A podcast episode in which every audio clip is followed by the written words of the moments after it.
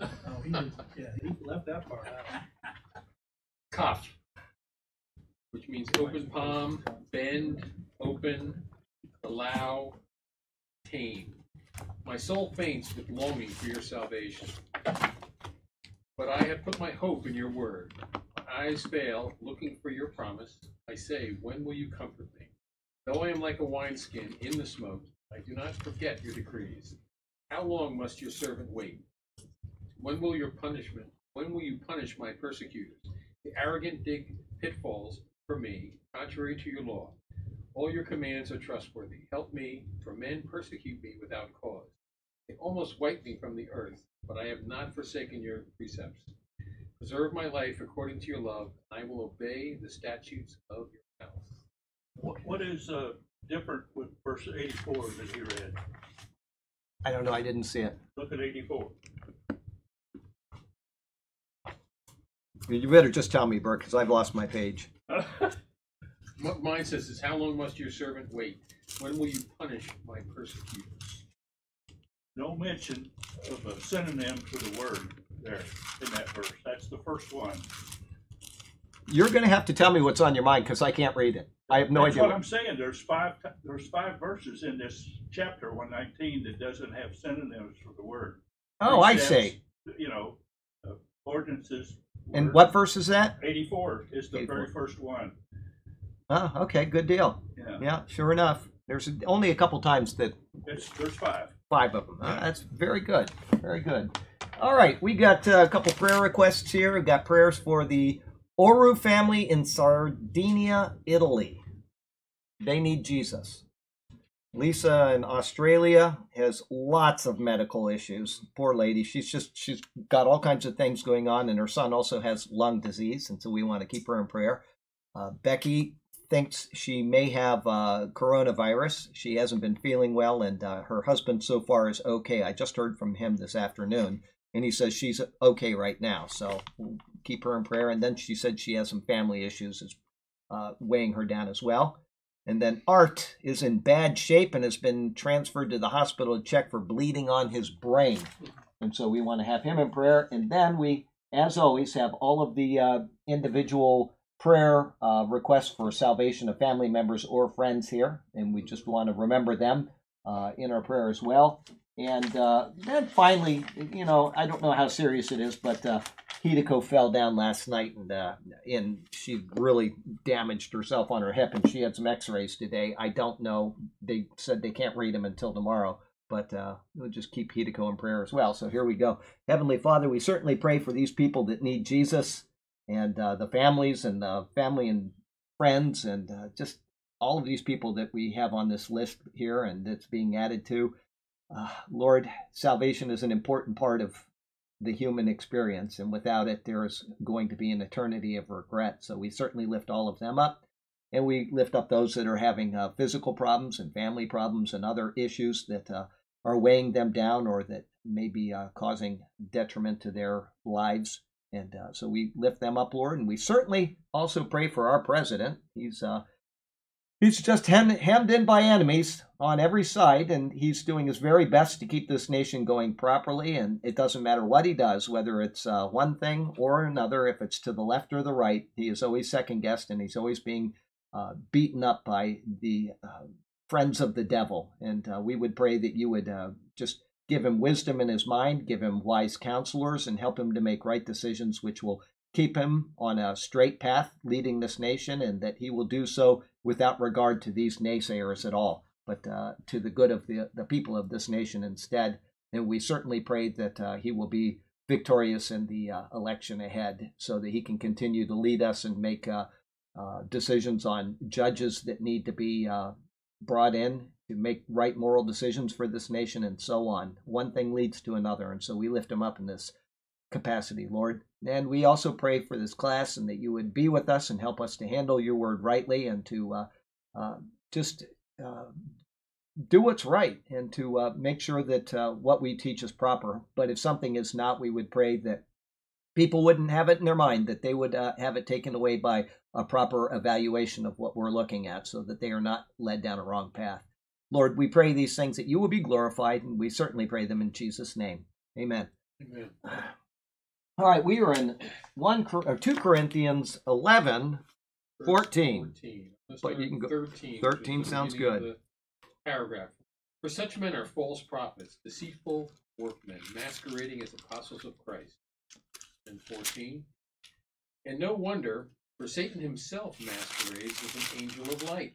Okay, I was in the wrong book, so I've got to get a couple more pages. I was in 1 Corinthians, as I always do. Uh, 14, let's see here. This one is close. Yes, and no wonder, for Satan himself transforms himself into an angel of light. So it's almost identical. All right, uh, enter Satan once again. He's uh, we're going through uh, 1 John 3 right now, and he's mentioned in there as the devil. And uh, anybody know before I give an evaluation what Satan means? A literal translation? Accuser. Hasatan, the accuser. Now, you can have Satan in the Old Testament, the word Satan, and it simply means to accuse or whatever, but when it's prefixed by the article, Ha Satan, it is speaking of the evil one, the devil, Satan. Okay, so there you go with that. Anyway, uh, in the previous verse, Paul spoke of the false apostles as those who would transform themselves into apostles of Christ. And now he says, and no wonder. This then shows why they do this. It is because they are just like their leader, Satan, who transforms himself into an angel of light. The verb is in the present tense, and so this is not speaking of any specific incident found in Scripture. Rather, it is speaking of his customary way of working at all times. Now, before I go on, uh, there's a giant uh, divide between who you believe the Nephilim are in Genesis chapter 6. It's one of the goofiest arguments, I think, in uh, uh, the Old Testament that people get into. Um, some say that it is angels sleeping with men, and thus you come out with this hybrid mixture, which is, you know, the Nephilim. Okay. And then you have the view that it is the sons of God. It's not speaking of angels at all. It is speaking of uh, the line of Adam, which was introduced. They are the sons of God. And then from there, uh, they intermarry with the people that do not believe in the Lord. They are not sons of God. They are not anticipating the Messiah. And so you have a group of people which are called the Nephilim. And all the word Nephal means is to fall. That's all it means, the ones that are fallen. It doesn't specifically mean that they're fallen because they're angels that have, you know, fallen. It, it could mean that you fall down to pray. It could mean that you fall down to pick up cigarette butts. That's all it means, okay? Uh, there is no reason at all. There's no biblical or scriptural reason at all to justify that the Nephilim are angels mixing with humans. Okay, it, it's not scriptural. It's not something. I know people disagree with that, but I will be coming out with a presentation which will continue to uh, solidify that in your minds why that is so. I did my Genesis six sermon on that particular issue. It is correct. Go watch it. Disagree if you want, but um, somebody that was visiting from England not too long ago. You remember they were in the Mhm, church. Benzer and Sandra. He had a wonderful insight into this. And, you know, I'm not one to just jump on anything, but I uh, went ahead and I uh, evaluated it with him, probably an hour and a half. We looked over one word throughout scripture to make sure that we were right. And then I took some other things and I pulled that out. And you can take what is said about Satan in the New Testament as well, and you can come to a much more refined conclusion than I did even in that Genesis sermon. So, just so you know, uh, when you're talking about Satan, Satan does not, and his demons, his fallen angels, do not intermingle with humanity. That that is unrealistic. It is not scriptural. And you know, if the purpose of the flood was to destroy the Nephilim, then God failed because the Nephilim are also mentioned after the flood. Okay, so uh, use reason in your theology. If you disagree, don't send me your uh, uh, email as to why I'm wrong because I've heard every argument on the Nephilim that can possibly be submitted. And I will just say this that you were wrong. So just leave it at that. And uh, if you want, go ahead and do your own video on the Nephilim and teach it however you want. But I have taught it. I will continue to teach it, and I will further refine that with what we talked about that day. And I was so thankful that he said that because he was kind of reticent. Like, you know, I want to ask you something, and and uh, it was a very very wise um, analysis that he gave. And like I said, I'm I'm not just going to jump on something. So I went through all of the incidents in Scripture of this. And it turned out to be pretty well. Before you guys leave today, I need to uh, make sure that somebody just walked in for the people online. I need to make sure that I talk to you because you've sent me a couple emails and I have responded. And I said, please let me know. And you never responded, which means you didn't get my response because it comes back and it says uh, email bounced. So just so you know, okay. So I just need to know how to contact you guys. Anyway, we'll go on. Uh, wherever you want.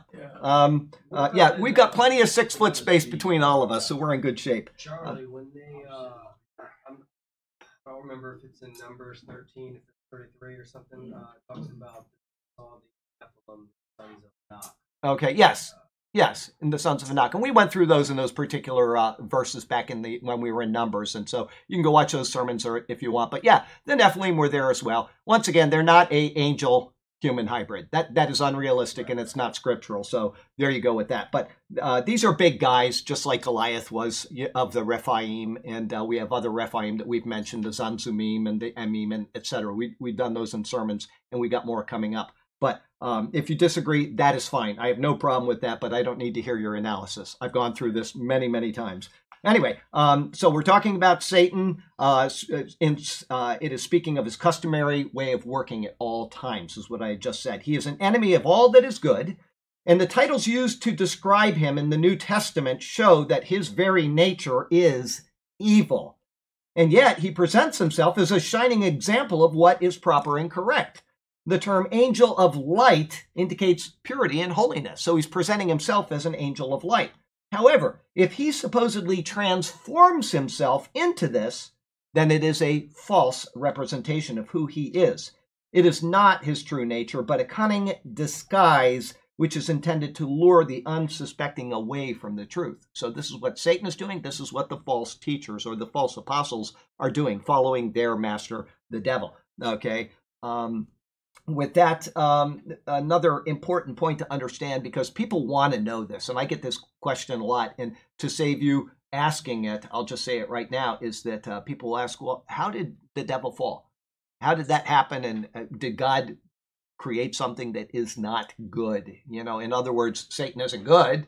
Okay. Now, one thing we can say is that Satan is not completely bad.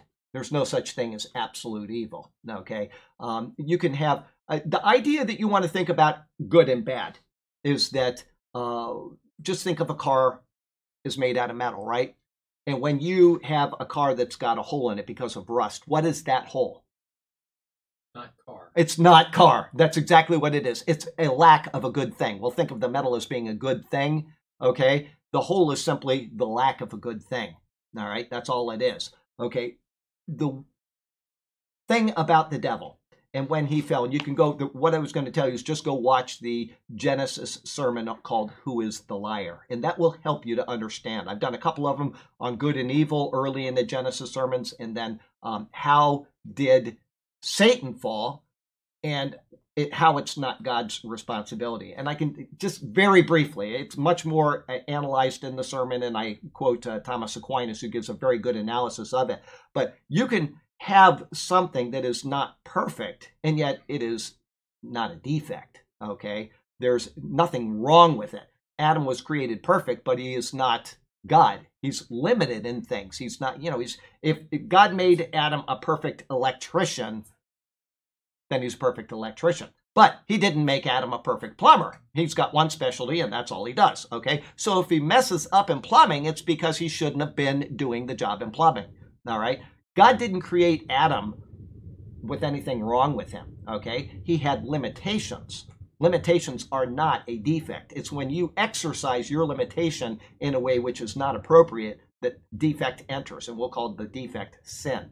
Okay, and so he was told, You're not to do these things. It doesn't matter if he knew why or not, he's been given a command. He did those things and he fell. Okay, that wasn't God's fault. So if, if that interests you in understanding how that happened, because we're talking about Satan and people have that question, I get it a lot. How do you justify that there is a Satan, there's an evil entity, and yet God created him? Go watch that sermon and you will understand, all right? It, it, will make complete sense to you, and that will show you that God is not at fault in the things that he has created when they go wrong, okay? The fault is in us. All right. Anyway, this then is the explanation talking about um, uh, Satan. It's a cunning disguise to lure the unsuspecting away from the truth. This, this then is the explanation of false apostles' conduct of the preceding verse, which you read, verse 13. They follow in form and style with their leader, Satan. Okay, this transformation is found in the message that is presented, in the twisting of the truth, in the perversion of Scripture, in attributing the works of wickedness to that which is of God, and so on. All of these things are what a false apostle would do. Okay, it is incumbent on all of us, every one of us, to study the Word in order to show ourselves approved when a false teacher or even the devil himself comes with a false message. Now remember, Satan knows Scripture. How do you know he knows Scripture? Tempted the Lord with. That's right. He went to the Lord and he tempted the Lord with Scripture. He took something that seemed to make sense and he presented it to him just the way he did to Adam, and the Lord prevailed over that because he understood Scripture better than Satan. He's the author of Scripture, he's the one that gave it to us, and so he knew exactly what Satan was going to do and he knew how to work around it. Okay, but what did Jesus do when he was presented with Scripture that was not handled properly? Jesus, what did he do? He cited Scripture properly, right? Okay, so that's our best defense against somebody that misuses Scripture mm-hmm. is that there's Mrs. Garrett. How are you tonight? Are you doing okay? Mm-hmm. Okay. All right. We were just having a little prayer for you. Anyway, um, yeah. So uh, if you will take the time to read Scripture, and if you'll take the time to read Scripture, and if you'll take the time to read Scripture, and just keep doing that daily, every day, every evening, every morning, you will know how to quote Scripture. And hopefully, you will know how to quote it in context. And if you do that, you will be able to refute people that are taking verses out of context. You know, one time I had a, a person send me an email. It was kind of sad to watch. You've got these um, uh, the black Jews. They they they're the guys that claim that they're the uh, true Israel, and they're all over America. I can't remember the name of their cult, but they uh, they claim that they are the true Israel, and they say, "Well, you're just Edomites," speaking to Christians in general. Okay, and they were taking verses and they were throwing them out at this one guy that knew Scripture kind of well. Okay, and by the time they were done, he was so confused he couldn't answer anymore. He was not prepared for these people, you know, and that's why you need to be careful, uh, especially when it says um, uh, in either two or three John, where it says that if somebody comes with a message other than this, don't greet them. John, Second John. uh, Second John, don't greet them, don't welcome them into your home, lest you share in their wicked work. And the reason why he says that isn't that you're actively sharing in their wicked work; it's that you are allowing them to continue their wicked work because you are uninformed about how to refute them. That's why you, you, do not want to have Jehovah's Witnesses in your house. If you want to go outside, if you know your Bible well enough to stand there and say, "I'd like you to tell like to tell you the truth about Jesus," and if they're willing to let you, go ahead and do that. But I would not get in a back and forth and back and forth with them. It, it serves no purpose. It's called scripture tennis, and they take one verse and throw it out, and then you take a verse and throw it out, and there's a point where nobody is being benefited at all. So, uh, you know, unless you're trained and you're willing to set parameters in advance, I wouldn't get into that kind of a dialogue with them. Okay. Um, who was it? Was it you? Uh, yes, yes, it was you. I, I, I won't say who I'm talking to, but I was asked one time to, uh, somebody has a Jehovah's Witness in their life, and they said, you know, we want to have a reasonable defense of the gospel and of scripture with that person to maybe change their mind. Okay. And so I said, that's fine. And when I showed up in our meeting, there were two elders with this person. So it's three against one. And immediately the first thing I did was I spoke a little bit of Hebrew to them, and they didn't have any idea what they were saying. I said, okay, you obviously don't know any Hebrew at all. So therefore, I don't want you quoting Hebrew to me and saying this is what this means. Because if you don't even know how to check that, then that's out. And then I did the same thing with Greek. I said, so you are unqualified to tell me what the original Greek says, and you're unqualified to tell me what the Hebrew says. So don't bother with that. I set the parameters there. And then um, we went to, for example, Isaiah um, 9 6. And it says, uh, we'll read it very quickly, okay? Just so you understand, this is what's going on in this verse right here that we're looking at. Isaiah 9 6 speaks about, you know, the Lord. It speaks about him coming and who he would be. And uh, Yes, wonderful, mighty God, wonderful counselor, everlasting Father. Okay, so here's what it says. It says, um, uh, Isaiah, I've got to be in chapter 9 to read 9 6. Okay, 9 6, it says, For unto us a child is born, and unto, unto us a son is given, and the government will be upon his shoulder, and his name will be called Wonderful Counselor, Mighty God, Everlasting Father, Prince of Peace. Okay, and so we were just going through various parts of the scripture and showing why Jesus is God, and they defended why he isn't God. Okay, and I said, um, uh, here it calls him El Gibbor, mighty God. Gibbor is mighty, El is God, so he's God mighty. Okay, so that's how he was presented. And they said, um, well, no, that's uh, that's just you know they they talked about it like no, that's not that's just a term that was applied to him. And I said, okay, well then let's go to chapter ten of Isaiah because it's the next chapter in Isaiah. And uh, I said, um, I'll have to find. It'll take me a second to find this one. Um, it says in Isaiah the same term. It says, and if you see it there, just let me know what verse it's in so we don't spend all day. But Isaiah 10, oh, I found it, 21. The remnant will turn, uh, the remnant will return, the remnant of Jacob to the mighty God. And it says in the previous verse, but will depend on the Lord, the Holy One of Israel, in truth. So it is speaking, El Gibbor, the mighty God, is obviously the Lord. It, that's the context. And it's very clear that El Gibbor is mighty God. And so their defense was, oh, well, in Isaiah 9 6, it's not capitalized. I said, that's the New World Translation of the Bible. I said, it doesn't matter if it's capitalized or not. He said, but yes, it's capitalized in Isaiah 10 21. And I said, that's because it has to be because it's speaking of the Lord. But I said, in the Hebrew, there is no capitalization. It's a consonantal language and there's no capitalization at all. I said, then I said this in a sermon, I think uh, just a couple months ago or a couple weeks ago. I don't I said it recently, is that God would be incompetent to use the term El Gibbor only two times in all of Scripture on two pages, one chapter apart from each other, and say one is him and one isn't him. That would be the epitome of incompetence. Okay? It doesn't didn't serve any purpose though. We were there and I defended everything logically and it right over their head. They're unwilling to see. So there's a point where you just have to say, I'm wasting my time. Okay? Just be a witness to them. Say, if you ever want to talk about this, I want you to know that you will be condemned on the day because you have not believed what God has done in human history. That's all you can do. But there's a point where you just have to say, this is not going to work. But don't. If you are not prepared to talk to them, if you're not, don't do it because you will find yourself like those people that were talking to those uh, people on the street. They, you'll find yourself actually affirming their bad doctrine. And that's why John says that, lest you share in their wicked work. You will be affirming them by not knowing scripture well enough to defend against what they're saying. So be careful with that. I'll read that paragraph again. This then is the explanation of the false apostles' conduct of the preceding verse. They follow in form and style with their leader, Satan.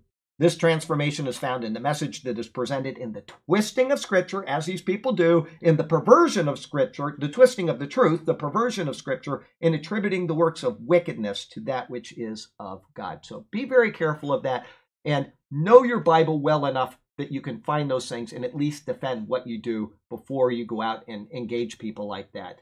Now, there's nothing wrong with teaching what you know at any level. You know, that's that's how you learn is to do that. But I'm talking about debating with people that are obviously twisting the truth and not affirming them by your lack of knowledge in a particular issue. Then one thing you can do is say, you know, I'm not sure about that, but I will get you an answer. I will study that and get back to you. That's, you know, that's fine. But be careful what you're doing so that you don't affirm people like that. Um, eh, because this is what Satan does is he takes things and he twists them enough where you can be really confused. Um, uh, another thing is that uh, I think I've said it at least once or twice already, but you have to read the word. You've got to read it and you've got to read it and you've got to read it. Just never stop reading the word. Never stop asking the Lord, why is this here? And don't think. This is one thing that people make the mistake with all the time. And I try to say this at the beginning of every single Bible study. If I am wrong, Lord, please direct them away from this. Lead them to somebody that will correct my bad theology don't think that because you saw something on YouTube It's one of the biggest errors that we as humans make is to say, I saw it on YouTube, it must be true. I mean, we do it with all kinds of things. And that is probably the worst place on this planet to get your theology is watching videos on YouTube.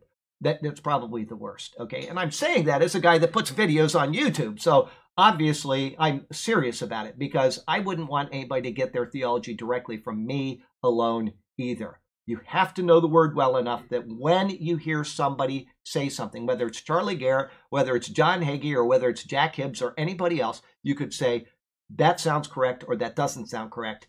I'm still going to check it out. The what? Discernment. Discernment. And the only way that you are going to get discernment is by reading your word again and again and again and, and never stop reading the word. It is Well, like like that guy that was trying to take the lowercase and name. Oh, yeah. I mean Isaiah 53 directly points. To no, that Jesus that's Christ, that's you know, absolutely and right. That's right. You can't argue with that. No, you can't. So- But yes, they They do. can. They, they can and they will. right, yeah. Anyway, um, it is incumbent on all people to sto- study the word in order to show themselves approved when a false teacher or even the devil himself comes with a false message. But how impossible that is without knowing the word. And so the world is filled with cults, it's filled with heresies, and those who follow after anyone with a crazy vision or a supposed word from the Lord, which is no word at all. Satan uses all of these avenues and 10,000 more to lure away precious souls from the grace of Christ to the Lord, Christ the Lord, to another gospel, which is no gospel at all. Paul carefully warns us of such deception in Galatians chapter 1. Let me read that to you right now. We're going to be in Galatians very soon.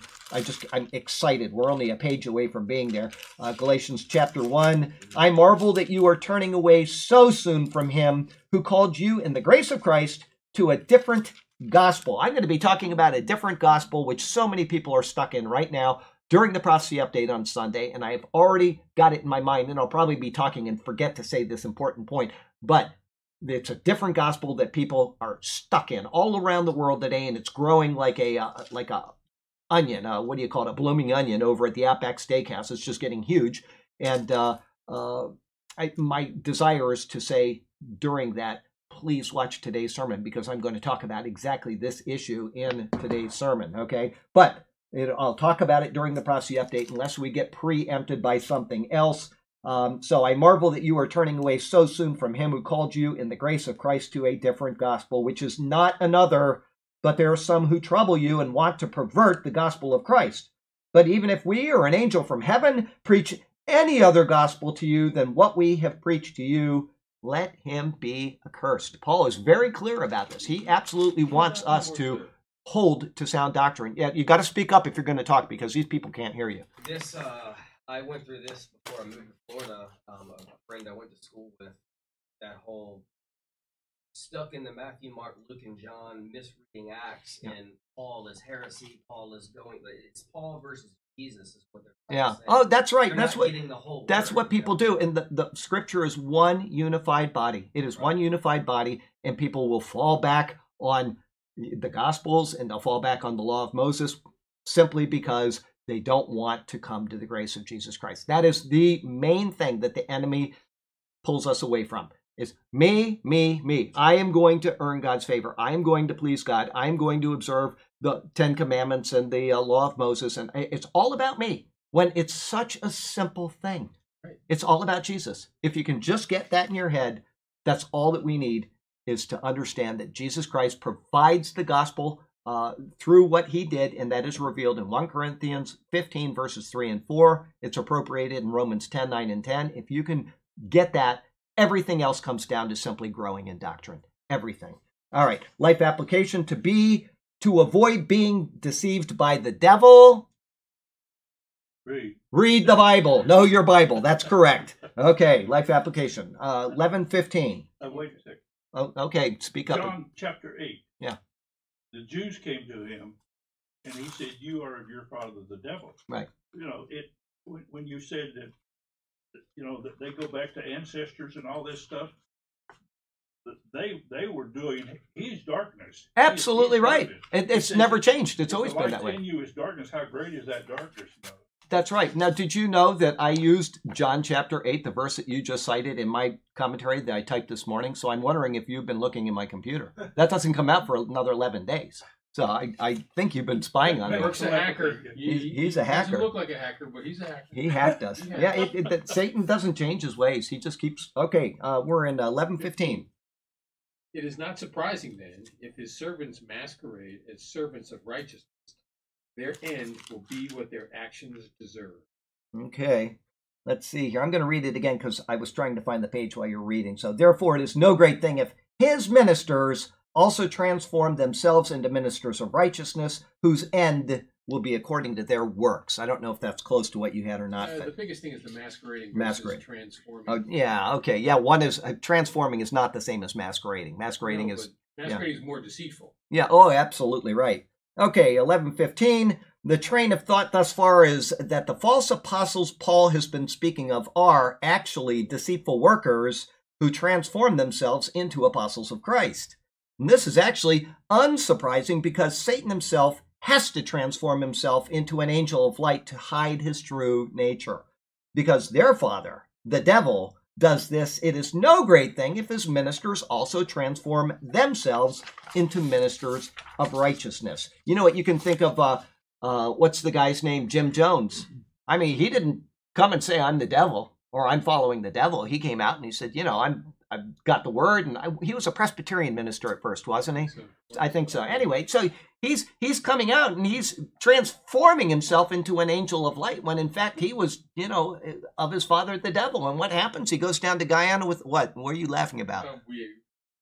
Oh, okay. Yeah. Uh, so he took all these people down to Guyana, and they ended up most of them killing themselves, and those that didn't kill themselves were forcefully killed. Right? So I mean, you got to be careful. I people think they're following a good teacher. They think they're following somebody that's you know properly handling scripture because he stands up there and he reads out of the word that none of them read, and so they have no idea if what he's saying matches at all or not. So I'll tell you what happened today is I was talking to Burke and uh, Jim about this before classes. I talked to somebody. I don't want to give too much information because we're on the internet right now. But I was talking to somebody about uh, that I've known for probably five years, although I don't know this individual's name because I see this person in a context once every two weeks.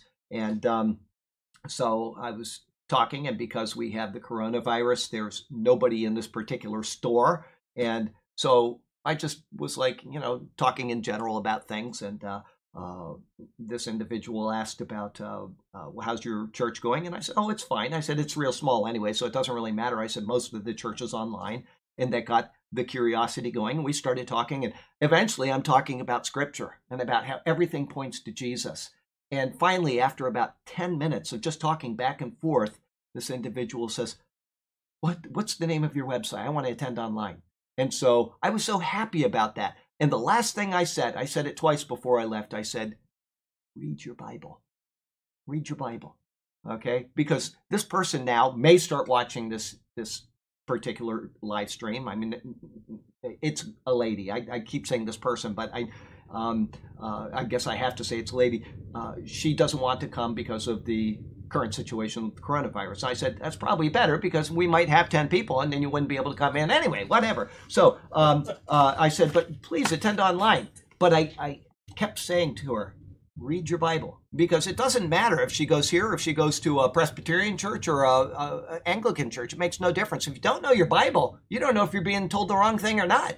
You know, and I want people to read their Bible even if they're coming here, but more so because I want them to make sure that they are not being duped by anybody. If they leave this church, somebody he, uh, attends here, I would hope that they know their Bible well enough when they go to another church to know what is right and what is wrong. Read your Bible. Okay? So, in other words, just as Satan's true nature is hidden behind a false show of light, so it is with these false apostles, in that their true nature is hidden behind a false display of righteousness.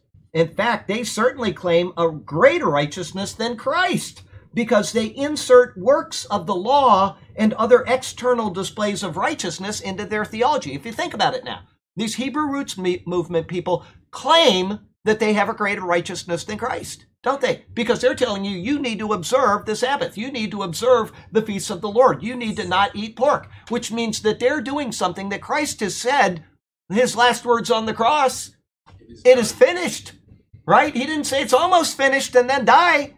He said, It is finished. So they are actually presenting themselves as greater in their piety and in their ability to please God than Jesus himself. They threw Ephesians away. Yes, they throw away Ephesians and they throw all of Scripture away. They just pull out what they want. They pick and choose their theology. And that is a really, really sad place to be. Okay? So they claim a greater righteousness than Christ because they insert works of the law and other external displays of righteousness into their theology. In doing this, they say that what Christ did and the righteousness he imputes to his followers is insufficient for their salvation.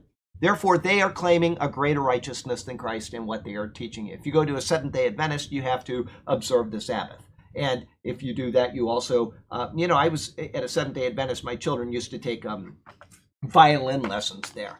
And come to find out, you know, they have dietary restrictions. They weren't allowed to drink Pepsi. I mean, just arbitrary Coke- stuff. Coke is okay. I have no idea. All I know is he said, "No, we can't drink Pepsi," and I'm I, I'm thinking, where where does this come from? Where does this type of manipulation of the human being come from? But you know, it's the same type of manipulation that we're seeing in certain states around the United States right now. If you know what I'm talking about, without trying to get political, there are certain states that are manipulating their people in an unhealthy way, in ways that are very detrimental to the people, and it's going to have either blowback towards them, which has happened in one state, or it's going to have blowback in that people are going to start committing suicide. People are going to start beating their wives up, etc., because they are being so manipulated. And that's what religion does. That's what I'm talking about false religion. These people get their hooks into people to the point where what was that guy out in David Koresh? He was sleeping with the wives of everybody in the congregation because he is the Lamb of God, he said. And their husbands are letting their wives do this. This is manipulation, and this is how you how easy it is for human beings to be pulled in the wrong direction. And it all comes down to one major problem. They don't know the Word of God. They have not taken the time to read it and to simply say, I can discern that this is a lie. Don't you find it interesting that the Hebrews Roots movement is growing because they have to do something Oh, yeah, to get it, and it's therefore not free. That's right. Whereas grace is Grace free, is free. but yet our entire society right now seems to be leaning towards this everything's free thing. It's Everything is free. Yeah, you want to work for your theology, but you want to get free for your Everything yeah else. Everything. like, it come doesn't on, make any sense. out. Who's going to provoke them to jealousy? Exactly. Even Jesus. Yep. Church Right. goes, they might be really jealous. Yep. Mm. Okay, so he imputes to his followers what Christ does is insufficient. It is a subtle but direct attack against the work of Christ. The gospel says that the Lord is our righteousness. We are saved by faith in his work. In turn, for having our sin nailed to the cross, he bestows upon us his righteousness. It's a trade, okay? It's called substitution. Christ died for our sins, he substitutes here, and therefore we are given his righteousness. Substitution. There's nothing involved on the way to this process that says, I got to stop drinking Pepsi. Okay? That's not involved in that substitutionary process. Okay? We are saved by faith in his work. All right? Therefore, anyone who says that we must add to salvation by grace through faith alone is claiming a righteousness greater than that of Christ. As this is impossible, it is a self condemning act. For this, their end will be, as Paul says, according to their works. What this means is that because their works are false, because their works pervert the gospel, and because their works are what they stand on, then they will be judged by their works and not by the imputed righteousness of Christ. Now, I got to be careful on Sunday when I bring this particular issue up and I read this article, okay? And the reason why is because there may be somebody that has actually been saved out there in a church and he came to Christ trusting in the gospel alone. That person will not lose his salvation by going into the Hebrew roots movement. That's not going to happen. Christ has made a commitment. He has sealed them with his spirit. They are sealed and saved unto the day of salvation. They will not lose their salvation, but they will lose their rewards. But a person that has gone into the Hebrew roots movement or any of these other cults that say you must do this and this and this and this, those people are not saved and they will not be saved. There's a difference between the two. Okay, so try to understand that there are categorical boxes that we all fit into. Everything fits into a particular box, and we have to keep our boxes straight. People that are saved, that came to Christ and then fall away into a, a bad thing, they will have a bad end, but it won't be a condemning end. It'll just be a judgment with a lot of loss of rewards. The opposite is true for people that never came to Christ, that feel that they have to earn Christ's favor or God's favor apart from Christ, I should say. So just keep that in your mind. Imagine the horror they will feel when they see how filthy their supposed righteousness truly is when they stand before pure and undefiled righteousness. The standard is Christ. That's all there is to it. There is no other standard than Jesus Christ. I said it either last week or I'll say it this week. I can't remember which. But it, it doesn't matter if a person is under the law of Moses or if he is not under the law of Moses. The standard is the law of Moses because that is God's law. And Christ fulfilled it. He is the embodiment of the law, and therefore he is the standard by which everybody else would be judged. So it doesn't matter if you're under the law or not. We are not under law, but we will be judged by the standard, which is Christ's perfect fulfillment of the law. Everybody understand that? So there's a difference. We are not under the law. The Gentiles around the world are not under the law, but Christ is the standard for our judgment. Okay? Our judgment as believers has been executed. He died on the cross in fulfillment of the law, and that is imputed to us. Other people that have not come to Christ will receive the penalty, which would be brought about by not fulfilling the law perfectly. Okay, life application.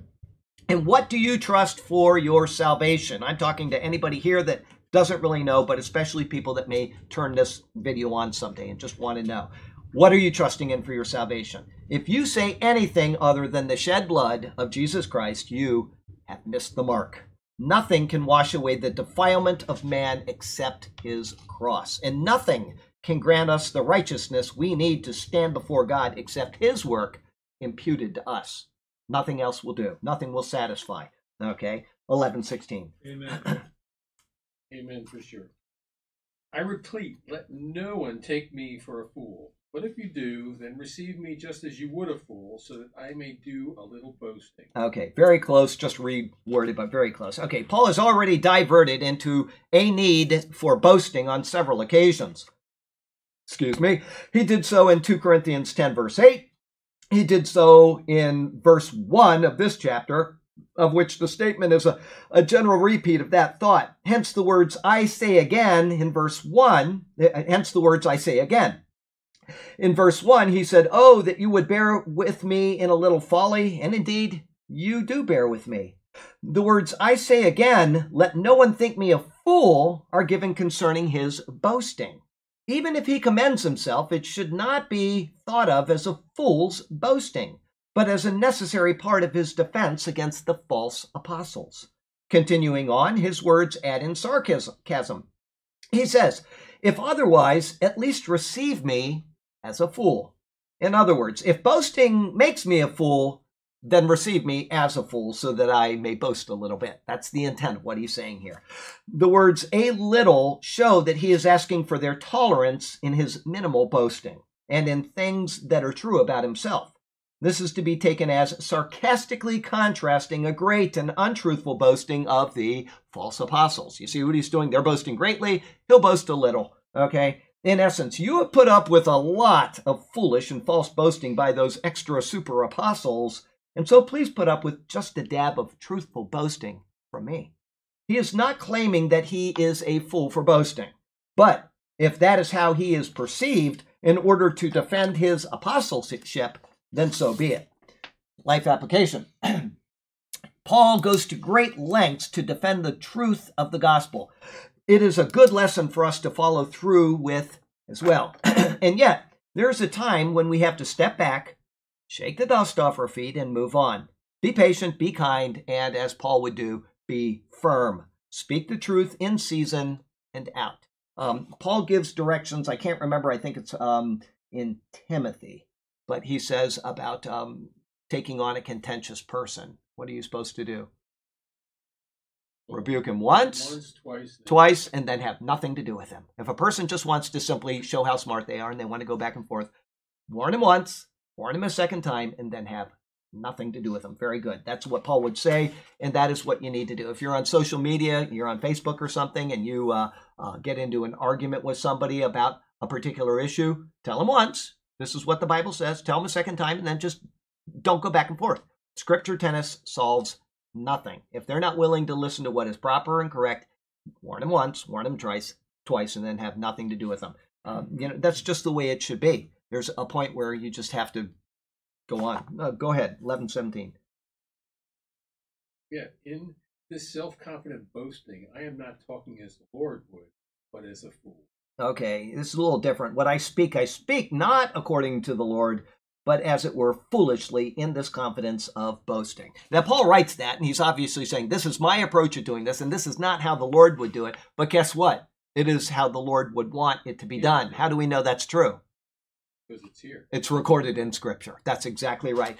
All Scripture is God breathed, all of it. It is divinely inspired through men of God so that the people of God can rightly handle the Word of God. Okay? And so we know that this is an acceptable way of doing it. Okay? This verse is one which calls out for a deep analysis of it concerning the inspiration of Scripture. Oh, funny. That's I, I, didn't read that, but here I'm going on the same lines that I typed this how many years ago. Anyway, the Bible is believed to be the full and complete revelation of God to humanity. It is of divine origin, and yet it is also of human origin. Man, under inspiration of God, penned what he was led to pen. However, at the same time, man's thoughts, his style, his heart, all of this is included in the books of the Bible. In this verse, Paul says, What I speak, I speak not according to the Lord. And so the question is, are these words inspired by God or not? Albert Barnes gives two options concerning the matter. Before I give you Albert Barnes' two options, I know I say this a lot. Anytime I quote Albert Barnes, I say it. I'm sure I do. I love Albert Barnes. He is a very clear thinking person, and what he does is he gives different logical arguments for things. He doesn't just stop and say, well, this is the way it is. He explains why he thinks this way. And so when you read Barnes, now, I want to tell you, and I think I've said this before, I've got it in the back room uh, up on that uh, one thing, and you can check it out if you want. Um, take it home and read it. It's only the New Testament, Albert Barnes' commentary on the New Testament. And it's a book about this thick. It's a big, big book, okay? And his commentary is so small you can you have to get a magnifying glass to read it to fit it all into there and then it's got the gospels you know uh, or the uh, new testament writings below it. But he's a real prolific writer and the first time i mentioned him to burke do you remember what you said it's tough reading. He you said exactly. He's a bit wordy. He is very wordy but he's a very very clear thinker. Now albert barnes is obviously like anybody else like charlie garrett or anybody you listen to he's got errors in thinking and you know whatever okay? So take everything with a grain of salt but if you want to have logical thinking from a person that will defend things in very good points. He is one of the people that i would recommend you go to. Another guy who goes way back i think he's the 1600s uh, albert barnes i think was the 1800s but matthew poole was very good at this as well. What he would do is he would almost follow the thomas aquinas system. He would give a reason for something, and then he would give an argument against it, and then he would give an answer to it. So when you're reading it, you're getting his ideas,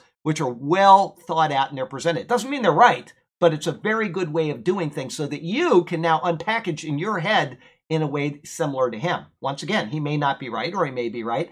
Um, uh, if you know of Joseph Benson, who I cite from time to time, Joseph Benson's commentary almost always plagiarizes Matthew Poole word for word. Okay. Wow. I don't know if it's intentional or if he says I'm using Matthew Poole, but once in a while, Joseph Benson will throw in something new and I will cite him when he says something new. But when I read Joseph Benson, I always go and read Matthew Henry because it's probably the source of what uh, Joseph Benson says. Okay. Once again, I don't know if it's intentional or if he just wrote these things down, but it's word for word word for word. So um, it may be that he's making a comment, and where you find it on the internet, it doesn't explain that. And I've never been able to check that out enough. But here we go with Matt, Albert Barnes. Okay. Albert Barnes gives two options concerning the matter. The phrase here may mean either I do not speak this inspiration or claiming to be inspired by the Lord, or more probably it may mean I do not speak this imitating the example of the Lord Jesus or strictly as becomes his follower. So he gives you two possible options. To say that the first is true means that this portion of the Bible is not inspired. From this springboard, men could be, this is my comments on what Albert Barnes said. Uh, from this springboard, men could begin to slice and dice, to pick and choose, and to disregard and neglect any portion of the Bible that they personally feel lacked inspiration. Such it happens all the time among liberal scholars, and it turns the Bible into a book of personal theology rather than God directed theology. I will tell you a group of people that I would recommend you never even open. Don't read anything they say. None of it is the Jesus Seminar. They're very liberal scholars, and they they put out uh, on the beginning of their website. I don't know if it's still there anymore or not. They put out about ten questions. They're very basic questions from the Bible. Okay, and you answer them, and then you go and you find out how many you got wrong. Now I'm going to ask you one of them right now. Where was Jesus born? What? He said Nazareth. Where was Jesus born? Okay. Bethlehem. I'm glad you corrected that because I was going to tell you to leave. Okay, Bethlehem. Okay. We all know the story. It's right there in the Bible. Right. Their answer is Nazareth. They say he was born in Nazareth because they're liberal scholars and they're doing exactly what the first option would lead to. They say, well, this isn't inspired by God, and this was obviously later added or something. And the reason why is because it says he shall be called a Nazarene. So obviously he's from Nazareth. Yes, but what I'm saying is that people have an agenda to destroy Scripture. The Jesus Seminar is as liberal as it gets, and I would recommend you never go to their site. Don't read anything because it's polluting your mind, it's wasting your time, and all you are getting is a bunch of hooey. That's all you're getting from that. Okay, when I uh, do my Old Testament studies, and I've said this to somebody just a day ago, when you read Cambridge, the scholars at Cambridge, their Old Testament theology, especially, is extremely poor. Extremely poor. They uh, believe in the documentary hypothesis, which means that this line was written by one person, this line was written by another person. They've got it all broken down like this, okay? It's very poor.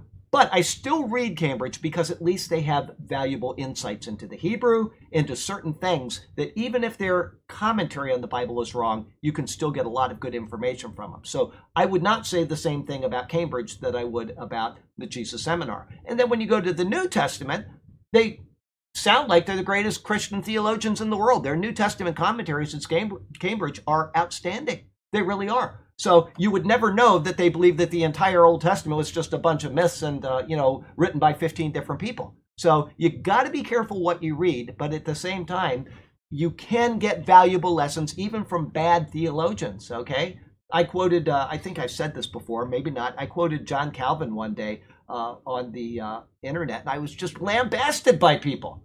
I, I, did, I did it in a sermon and uh, uh, on the remarks in the sermon. I was lambasted by people. And I said, truth is truth. It doesn't matter who said it.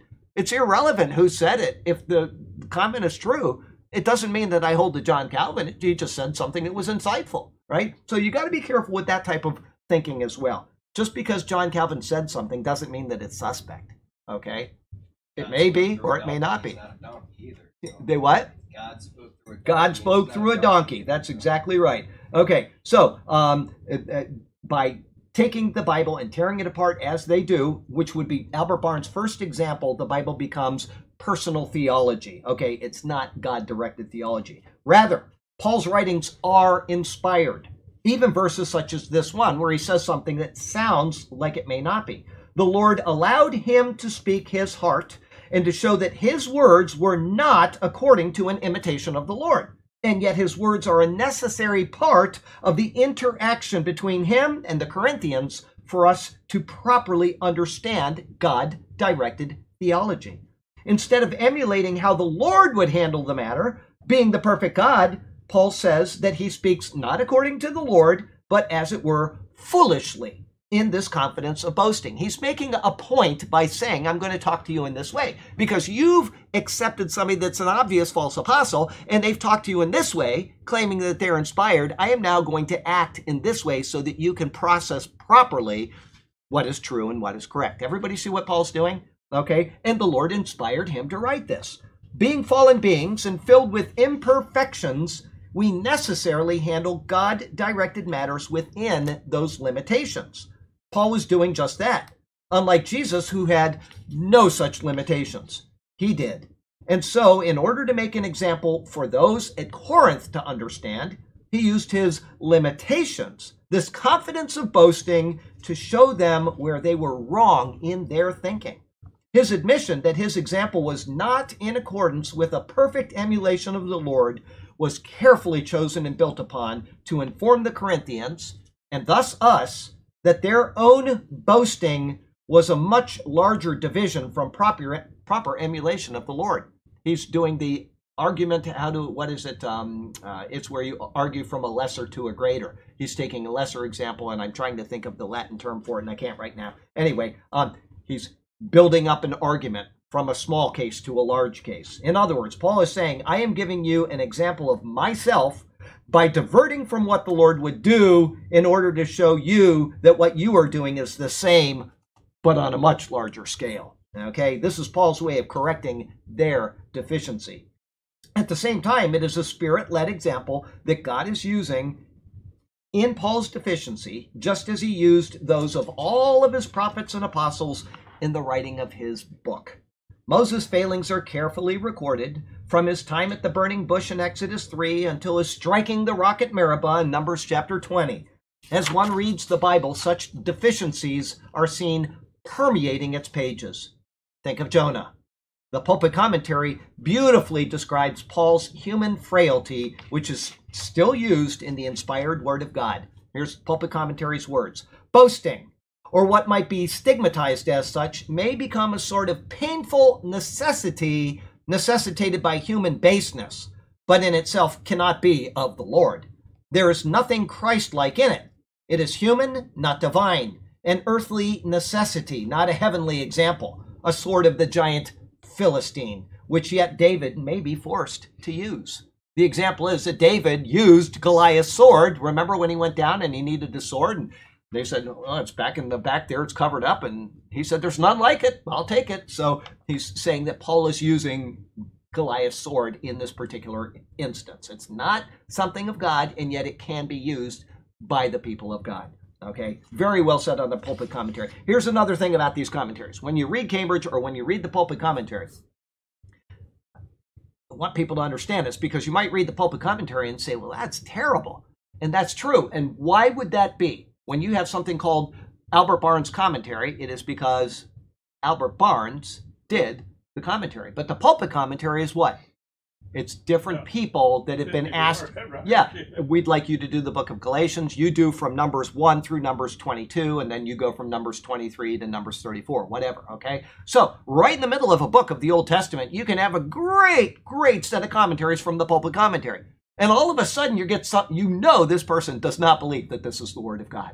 So you got to be careful with commentaries, even within something as what I think is as good as the pulpit commentary, because they're getting different people. And you're a great scholar, you're you know uh, whatever John MacArthur, and you're um, uh, Charles Ryrie, and we're going to get you all together, and you're going to write some commentaries, and then we're going to compile them into a commentary on the Bible. Different people doing it, and then you find out that some of them are really poor commentaries, and you're frustrating because you just read beautiful commentary from somebody that this is the word of God, this is literal. Here is how this problem is resolved, and it's resolved. We'll say uh, this is uh, number six, and it's resolved in Numbers 23. But then you get to Numbers 23 where there's a new commentator, and you'll say, well, there's no resolution to this, and it doesn't match anything. And he never even went and talked to the guy that did the number six commentary to find out tell what. you when they make these transitions. No, no, but you can tell. You can tell when somebody has been selected for a certain part of, and you know, it's like uh, when you have a Bible translation. Very few Bible translations are done by a single person. Robert Young did one, John Darby did one, but for the most part, they're done by a translating committee. And so they're going to say, you do the book of Jonah and you do Psalms 1 through 27, and you get 50 or 60 scholars, and they're all out there. And you can tell even though after it's gone to the translating committee, then it goes to a you know a committee that does um, style, and then you get somebody that does correctness of language. They got all these different people that are com- coming together to make a body called a version of the Bible, and you can tell when somebody is translating this and they're no longer translating it. You can tell when you start looking at it. It, it, it becomes obvious. You can look at how this particular word was translated this way for uh, 15 chapters, and all of a sudden it's translated a completely different way than it was before. And you know that this is a new body of translators. It takes a while to discern that, but eventually you will come to that conclusion and you'll say, ah, now I see why the King James Version has got so many errors in it. It's got multitude of errors. It's a marginal translation, and now I know why that is the case. Unless you're a King James only person, then it's the inspired word of God, and it's the only Bible you should read. Nobody should read any other word. But that is not correct. Okay. Anyway, um, so uh, yeah, he's got the sword of the giant Philistine, which David may be forced to use. Life application: the human frailties of the authors of the Bible in no way diminish the inspiration of it. In fact, they are necessary elements of inspiration in order for us to understand how far we actually depart from God. Don't let any liberal teaching mislead you away from the truth that all scripture, all scripture is divinely inspired. It is. Cling to this truth as you see your own failings represented in the failings of its human authors. And then understand that God can use and will use you just as you are as you pursue Him. Now think of it King David was an adulterer, King David was a murderer. And yet, King David wrote how many of the Psalms? God used an imperfect person. And when I say he's a murderer, you could debate that. I wouldn't. He had Uriah killed. He was the one responsible for that. That was murder. Okay. He understood that he had done it. He repented of it. He wrote one of the most beautiful Psalms in the entire Psalter based on what he did. 51. That's right. I knew you were going to say that. Good job, Bert. It's, as a matter of fact, I was listening to uh, the Psalms while driving today, and 51st Psalm was on there. It's beautiful to listen to that and the passion that he has in what he had done and when he realized that God is really watching me. I'm the king of Israel, and yet I'm just nobody compared to the Lord of all creation. So okay? why do you, what do you think God used all these imperfect people? Uh, to show his glory. because he had no other choice. Well, that's right. If he had no other choice, that's absolutely right. He had no other choice. Second yeah. Corinthians chapter 12, 9. That's why. What's that? And he said unto me, My grace is sufficient That's right. Thee, and my strength is made perfect. Perfect in, in your weakness. That's exactly what I was just going to quote. That's exactly right. I don't know the verse number, but that is exactly right. I'm just a wise guy. Yeah, you are a wise guy. Okay, we're in verse 18. He came to Bethlehem. What's that? He came. He, he came to Nazareth, not Bethlehem. He, they was in Nazareth when the wise guys showed up. That's right. That's where he was. All right, eighteen. Since many are boasting in the way of the world does, I too will boast. Oh, that's pretty short, isn't it? I was it waiting for more. Very short. No, All right, Paul is showing the irony of the situation here. In verse 12, he noted the boasting of the false apostles. Those at Corinth have been swayed by them in this boasting a boasting of the flesh, which is exactly what the book of Galatians is based on a boasting in the flesh. Okay. Now, Paul says that if the flesh is what impresses them, he too has the ability to impress based on the flesh, and so he will boast in it. Before he does, he will give a few more notes of irony concerning their relationship with the false apostles. And he will show how he is contrasted to them. After that, he will provide a detailed and hearty list of his qualifications and his efforts on behalf of the gospel. If boasting in the flesh is what impresses them, then he would give them what they desired. Paul's boasting in the flesh provides us with an exacting description of who he is and the things he had done. From this list, we have a record to refer to in order to know him on a much more intimate level. He does this two or three times in his writings, and when they're all put side by side, you can see who the man Paul is in a real, real distinct way. His coming words have become a most important aspect of Christian theology and doctrine. From this mere boasting of Paul, we can find out how to conduct our own lives and where to turn in our own distresses. What seems uninspired on the surface is actually a most important part of learning to deal with life and our relationship with the Lord. The hand of God's inspiration is all over it. So when Paul says that I'm, you know, what did he say in the previous verse uh, 17? What I speak, I speak not according to the Lord. It does not mean that it is not according to the will of the Lord and the inspiration of the Lord. That is his way of saying, I'm going to make an example that is not of the Lord so that you can learn something. All right, life application. The Lord reveals things to us in the most marvelous of ways. As you read the Bible and come to some passage which is seemingly irrelevant, stop and consider it. In the end, it is, if from God, it must be of great importance. The Bible is a book about the same size as many others, and yet it took centuries to write as God methodically chose real moments in time and in human experience to reveal his heart to us. I'll give you an example of that right now. As a matter of fact, I'll read you the verse. We're going to go to Deuteronomy really quickly and just take, oh, could have just done that. Deuteronomy 4, verse 1. Now, O Israel, listen to the statutes and the judgments which I teach you to observe, that you may live and go in and possess the land which the Lord God of your fathers is giving you. I had a choice on Monday. I had gotten done with verse 1, and I was so far done with the sermon that I said, I can't go on anymore. So I just finished up the sermon with verse 1. It seems like it's just an uninteresting verse that you read through as an introduction to something else. And by the time I had gotten done with the verse, I said, I can't add any more. And because the next logical stop for me is, I think, verse 11. So it's you're going to get one one verse on the sermon in 10 weeks from now because it's a marvelous, marvelous verse. Anyway, it, oh, Sunday is great. Many days in Kadesh. I'm going to introduce some thoughts from somebody that you all know into the sermon. And uh, did I tell you about that? No. Okay, I'm gonna- You, you pre-launched. Oh, okay, yeah. I, I'm going. Don't read it. You're not I allowed to read the uh, sermon in advance, but uh, uh, if you've been sent it. But yeah, I'm going to give some thoughts, and you'll understand what sermon typing day is like for me and one other person that's on planet Earth. And when I have a question, I go to this individual, and that individual will provide information.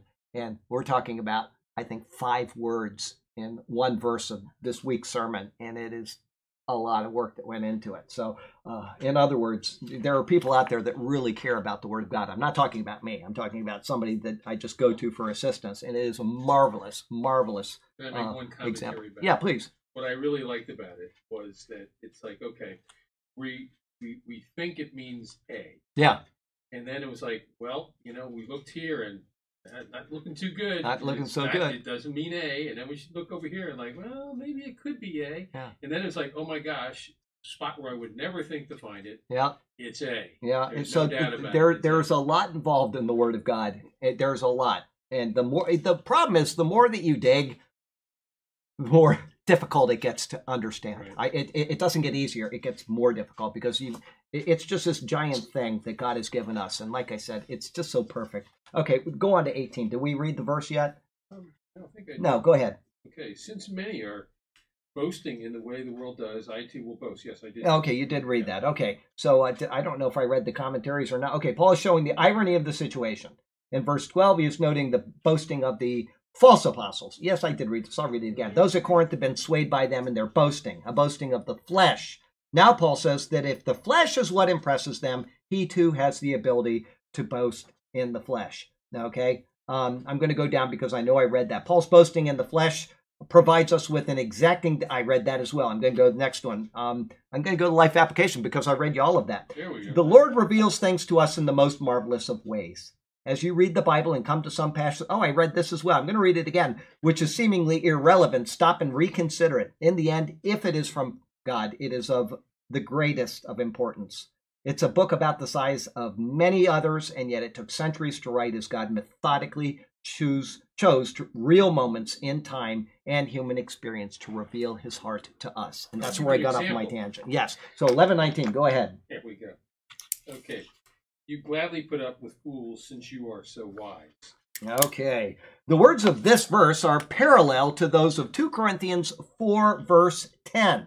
We are fools for Christ's sake, but you are wise in Christ. However, the words here contain far more irony, ranking as the epitome of Paul's sarcastic attempts to instill reason into the Corinthians. For you put up with fools gladly, is Paul's way of calling himself a fool. This is based on the previous verse. Taken together, they read, Seeing that many boast according to the flesh, I will also boast, for you put up with fools gladly. In essence, he is saying that his boasting is a foolish attempt to get them to recognize his status according to a fleshly nature. If that is what impresses them, if the flesh is what impresses them, then he will break down his fleshly achievements, proving that he is the cream of the crop in worldly attainments. In doing so, this in doing this, they will have to put up with great, great foolishness. In contrast to this are his scathingly sarcastic words, since you yourselves are wise. This shows that their wisdom is to bear with foolishness. It is a contradiction that he is openly highlighting to show how silly it is that they would put up with the boasting of the false apostles. In his words here and to follow, it is Paul's intent to show them that the flesh and the ways of the world mean nothing. Instead, all that matters is Jesus Christ and his gospel. Life application. As soon as we elevate a teacher, a preacher, or a TV evangelist to any level of importance, we actually tread into dangerous waters. Who is it that we are following?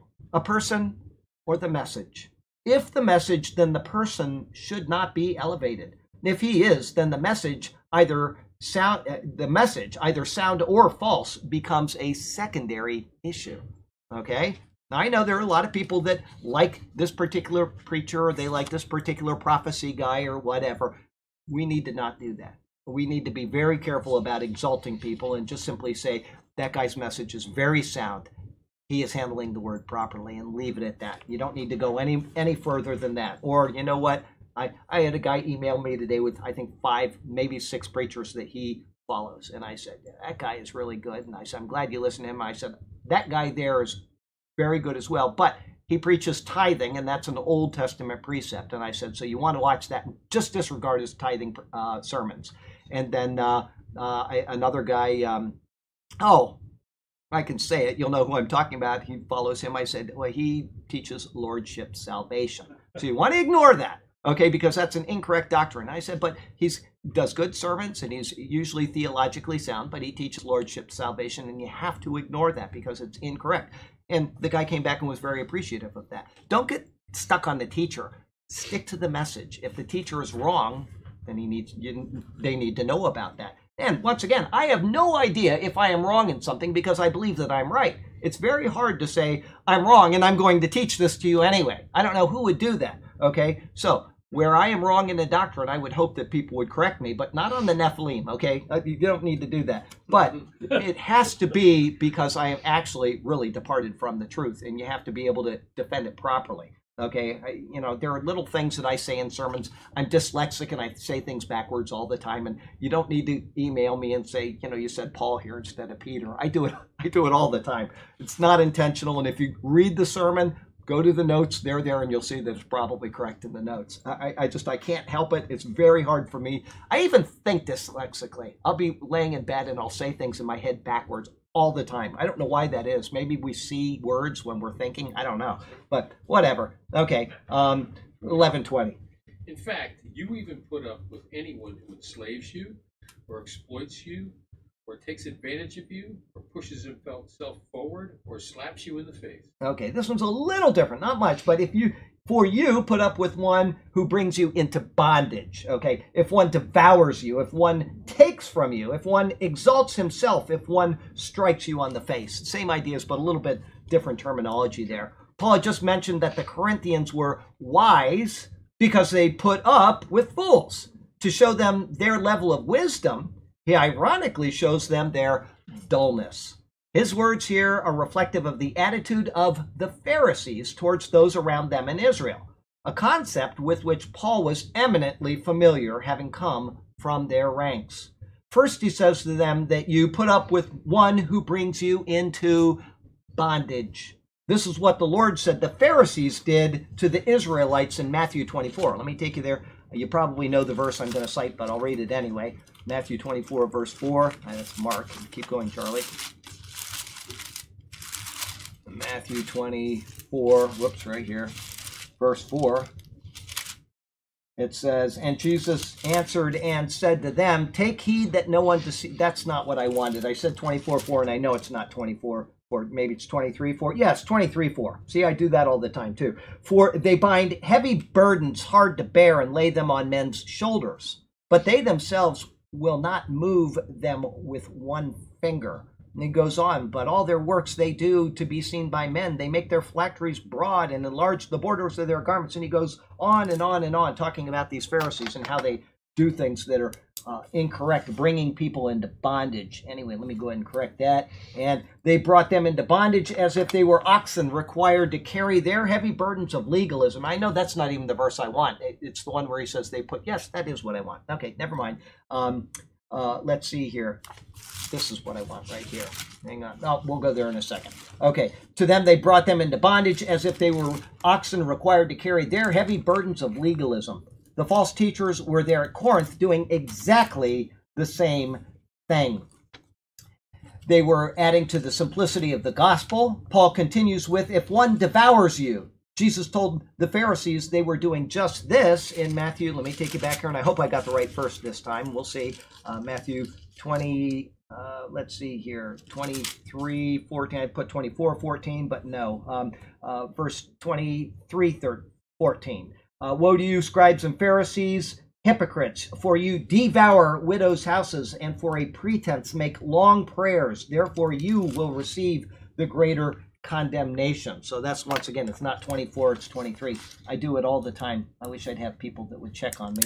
Okay, in their greed for power and money, the supposedly pious class of Pharisees devoured those around them, robbing from them even the homes they lived in. The false teachers were no different. They came, came in with piety and consumed like lions. Continuing on, he says, If one takes from you, Jesus noted the same trait among the Pharisees in Matthew 23 25, where he says, Woe to you, scribes and Pharisees, hypocrites, for you cleanse out the outside of the cup and the dish, but inside they are full of extortion and self indulgence. So you got the extortion there. The Pharisees extorted from those around them in order to feed their own self indulgence. The false apostles were obviously doing the same thing to the Corinthians. Titus had been there, and he had certainly reported to Paul all that he saw was going on. Adding on to the charges against them, he next says, If one exalts himself, Jesus noted the trait in the Pharisees in Matthew 23, verse 27 and 28. Woe to you, scribes and Pharisees, hypocrites, for you are like whitewashed tombs, which indeed appear beautiful outwardly, but inside are full of dead men's bones and all uncleanness. Even so, you also outwardly appear righteous to men, but inside you are full of hypocrisy and lawlessness. So he didn't have very much good to say about the Pharisees, and Paul is saying the exact same thing about these people here. The Pharisees exalted themselves in outward beauty and in outward righteousness, but it was a mere facade. The same was true with the false apostles who came to Corinth. They looked marvelous, but they were full of corruption. To finish the verse, Paul says, If one strikes you on the face. This is exactly what Jesus' accusers did to him during his night of the Passion in Luke 22 64. And what happened to Paul in Acts 23 2. Remember, uh, the high priest went and told him to strike Paul, and Paul says, God will strike you, you whitewashed wall. Likewise, the false apostles came in and had wielded such strong authority over the Corinthians that they had either literally or figuratively done the same to them. Life application legalism always leads to the demeaning of those who are brought into its strong hold. Knowing your Bible is the only way to avoid being trapped by its heavy bonds. Legalism. It's just, I, you know what? It is just as much bondage as is liberalism. Liberalism takes from the Word of God, legalism adds to the Word of God. People say you need to do this and you need to do that, and I'm going to control this aspect of your walk with Christ, and I'm going to do this and that. And the next thing you know, you're in just as bad of shape as if you didn't believe the Bible was the Word of God at all. Either way, it's just you need to stick to the Word and you need to not subtract to it or add to it ever. Okay? 1121, I think that's all we're going to be able to do today. Sure. To my shame, I admit that we were too weak for that. Okay. In the preceding verses, Paul noted that the Corinthians had put up with fools who brought them into bondage, devoured them, stolen from them, exalted themselves above them, and even struck them in the face. Paul now says that to our shame, I say that we were too weak for that. The we is emphatic and it is intended with the greatest of irony. In essence, they treated you shamefully, but we were too weak to be able to treat you in that same way. Yes. I think it goes on to the next paragraph. What are you saying? Yeah, there's more to this this uh, verse. It's the end of a paragraph here, but it starts on the next verse. And Oh, well, go ahead, read it. okay, let me do it all over. Okay. To my shame, I admit that we were too weak for that. What anyone else dares to boast about, I am speaking as a fool. I also dare to boast about. Okay, I'll read it because this one's a little different. I wasn't looking when you read it because you Yeah. said it was short, and so I oh, believed you. For our shame, I say that we were too weak for that. But in whatever anyone is bold, I speak foolishly. I am bold also. Okay. Yeah, well, it was longer. All right, so we'll continue with the thought. However, to show that he really isn't weak, meaning Paul, but that his conduct was appropriate, he continues on with the words, But in whatever anyone is bold, I speak foolishly, I am bold also. The word bold here is translated in various ways daring, courageous, to presume, to boast. The idea is a type of boasting in his many achievements, some of which were more daring than others. This will be seen in the explanation that follows. In his foolish speaking, he will describe his qualifications to show that he is not only comparable to them in boasting, but that he is eminently qualified to do so. Starting in the next verse and going on through verse 10 of the next chapter, he will list those qualifications. It is a foolish endeavor, yes, but it is one which has been necessitated by the attitude of the Corinthians towards the false teachers. If they need to have someone to follow who can boast about his qualifications, guess what? Then they will get a mouthful from the Apostle Paul. He can give them all and so much more than those false apostles could ever imagine. And he's going to. We're going to get to him eventually. So, life application, and we'll be done. It is right to be humble and not bragging about one's own achievements. But Paul shows that there is a time when it becomes necessary to show past achievements in order to establish a baseline for others to understand the quality of the man. This doesn't mean unnecessary boasting, but rather it may be as simply simple as providing proof that you can empathize with the plight of others because you have been in the same place that they are. When necessary, be ready to use your past to help others properly evaluate the world around them. Paul is going to do that, and when he does, he's going to let the Corinthians see that he could have boasted all along. He could have done this from the very beginning and came in and said, you know, I was this and I was this and I've done that. I've, he, he could have told them all of that at the beginning and they would have been all awestruck over him and they would have missed the entire point of what Paul was trying to do, which was to be a servant of Christ and to not be a burden on them, to work with his own hands, to live humbly and simply, and to just teach them the word of God. Instead, these people come in probably with flowing robes and with all kinds of piety and speaking in Hebrew. Oh, yeah, I understand Hebrew.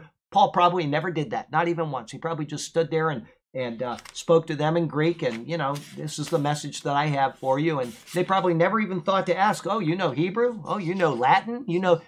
Probably didn't even have any idea about it. But Paul was trying his best to not be one to boast. But in the end, by not boasting, he's given us exa- an example of when to boast. Everything in the Word is inspired. God is perfect in what He has had happen, even in Cor- Corinth and even here and wherever else you are, so that He can reveal Himself through His Word.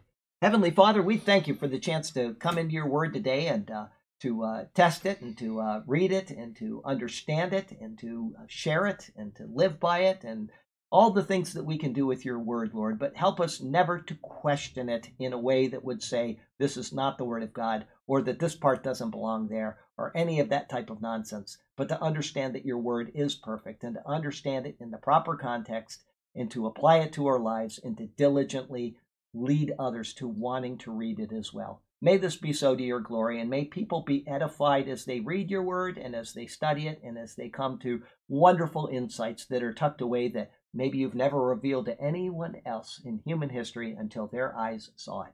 May that be so for everybody that is diligent to study your word.